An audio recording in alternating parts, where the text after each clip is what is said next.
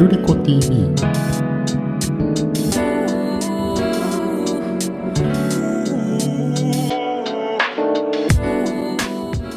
おはようございます。あるいはこんにちは。もしくはこんばんは。ウルリコ助手の宮崎です。今日はですね、えーテレビの地上波のドラマ枠に異変が起きているということで、えーテレビ担当の奈良六輔さんに来ていただきました。早速なんですけど何が起きてるんでしょうか？あの連続ドラマのえあのち地上波のですね、はい。視聴率の低迷っていうのは、まあ、あのそう言われてかなり久しいんですけれども、ね、まあ、そんな中で、うん。えー最近あの深夜の、まあ、この深夜っていうのは午後11時以降のと、まあ、仮に定義すると、はい。深夜のドラマの枠がうん。あの地上波で続々と増えていると。続々と増えている。はい、で、えー、とそれというのもあの、まあ、あ深夜なんでそもそもそんなに視聴率が、あの望むべく枠ではないんですけれども、ええ。やはり今その TVer などのそのはい。見逃し配信の、お再生回数っていうものを、はい。お主に狙ってうん。あのテレビ各局があの深夜の枠をうん。お次々と作っていると。うん。であのおこの4月のクールも、うん。あのおまずそのう日本テレビはうんあのお土曜日の午前0時半うん。からあの30約30分間はい。にあの金曜ドラマディープという枠をあそうか金曜深夜ですね。そうですええ。ねあの土曜未明はい。ですけれども、あ金曜ドラマディープという名前の枠を設けて、うん。この第1弾の作品が「夫婦が壊れる時という、まあ、稲森泉さん主演の、はい。おド不倫の、ドフリンなんかタイトルは聞いたええ。聞いたんですけど、ドラマなんですけどこれが割とその、お再生回数を伸ばしていてうん。かなりえー巷では話題になっている。はあはこれあのもともとは英国の、あえー BBC が、あええ。あの放送した「女医フォスターはい。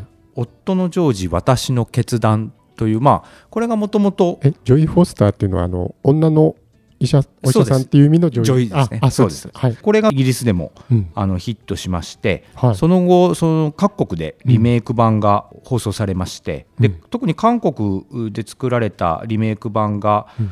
えーえーすごいヒットしましてですね、あのえ。日本でもしその韓国版を知ってる人は知っているというあ。ような。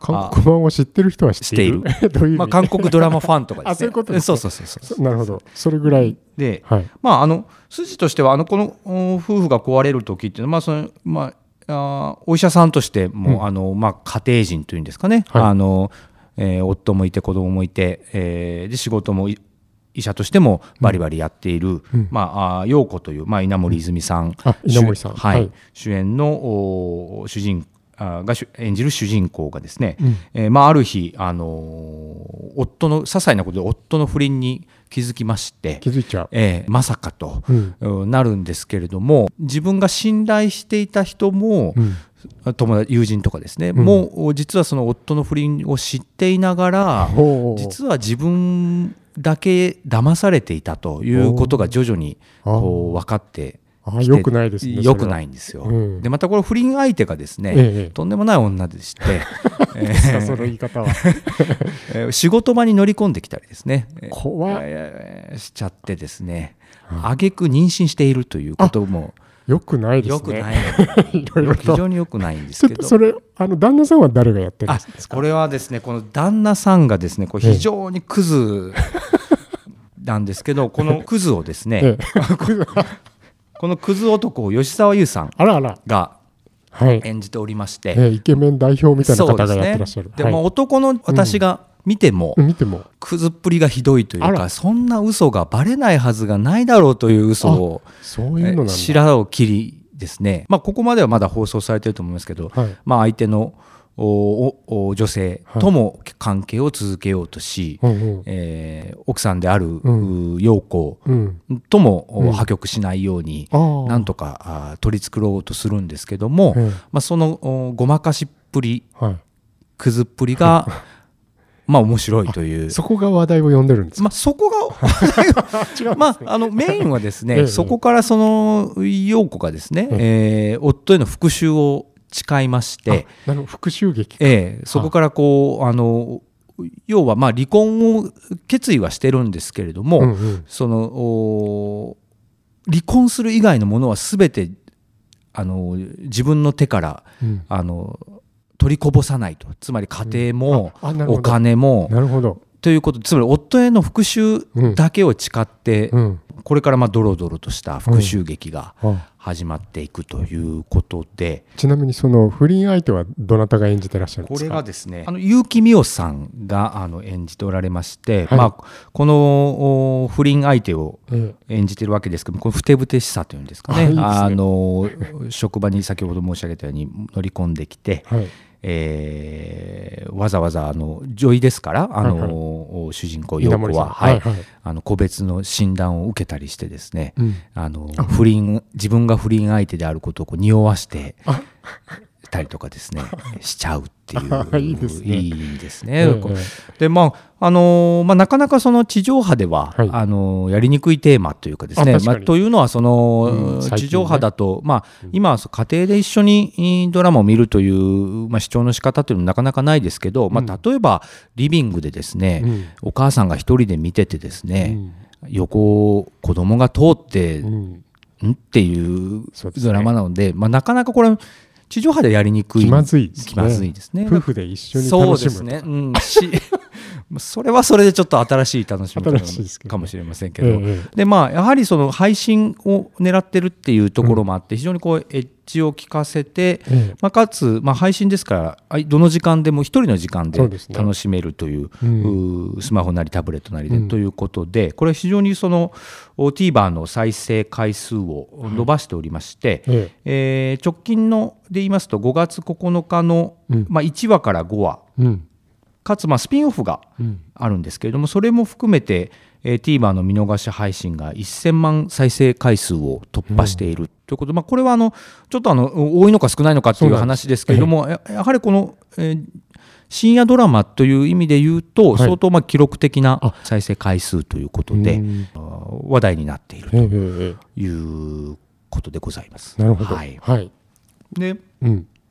あの日日テレだけではなくてですね、ええ。あのフジテレビ系列でもあの、うん。というのはあの制作は関西テレビなんですけれども、はいはい。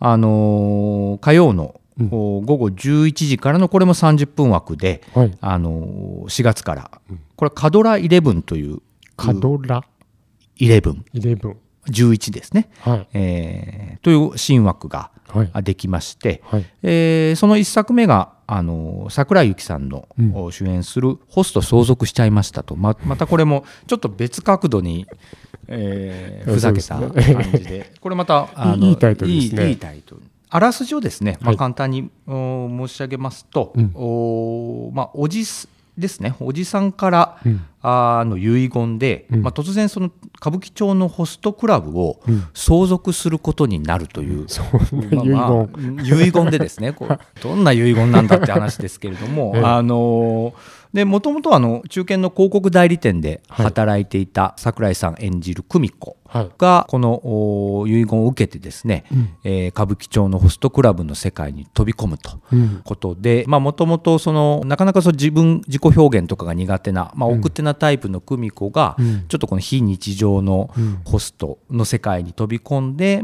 あ自らもこう奮闘しながら成長していくっていうような、まあ大きく言うと、またあとは脇のですね、うん。あのイケメンホストたちをめでる。ということで、まあ、今これもうんホストだけではないですけれどもやはり深夜ドラマっていうのは、あの大人の女性というんでしょうか。あ。20代から40代ぐらいの女性を主なターゲットにしている。まあ、あのドラマ自体が女性の方がよよく見るということもありますしうんうん。やはりこれぐらいの時間帯で、うん。えー配信で、うん。えー見る。うん。あるいはまあ深夜帯、まあ、リアルタイムでも見るというのは、まああの女性の方が、うんあの多いうん。主な視聴者という意味では多いので、まあ、あの女性に対して受けるドラマっていうのを、まあ、各局持ってくるということで、あの関西テレビ制作フジテレビ系のこの新しい枠の第一弾のドラマは、うん。あホスト相続しちゃいましたということでこれもまあ TVer の再生回数もなかなかああ。伸びているということのようでございます。そうなんですね。はい。はい、えー、わかりました。で、この続々増えてきたドラマ枠なんですけど、今後はどんな風になりそうなんですかね？そうですね、まあ、あの深夜ドラマあ、まあ、仮に11時以降とするといわゆるゴールデンタイムとか、うん。プライムタイムって呼ばれている、まあ、午後7時から10時とか、うん。7時11時っていう枠よりは、うん。そのそもそもやっぱり制作費が、うん。あの抑えられてうん。いる。でもちろんその PR もうんうん。抑えら、PR 抑えられて宣伝費宣伝費ですね、うんうん。もう抑えられている中で、うん。やはりその配信 TVer などの見逃し配信などで、まあ SNS で話題になって、うん。えーまあ良ければあのリアルタイムの視聴にもつながるというようなことを各局狙っていますんで、うんまあ、なかなか地上波の連続ドラマあの今10%を超えるっていうのもなかなかこう難しい、そうですね。えーまあ、これはあのす世帯視聴率で言えばですけれども、もちろん個人はそれより低いので当は然一桁になってくるんですけれども、まあ、そういう中で、まあ、以前「サイレントっていうドラマが配信が伸びてですね、あの話題になりましたけれども、うん。やはり今後もその制作費を抑えてでもやはり、えー再生回数が回るドラマっていうのものをうん。各局模索していくことになるんじゃないかなというふうには思います。なるほど。ということで、奈良六輔さんでした。ありがとうございました。ありがとうございました。今日もうるうるっとした一日をお過ごしください。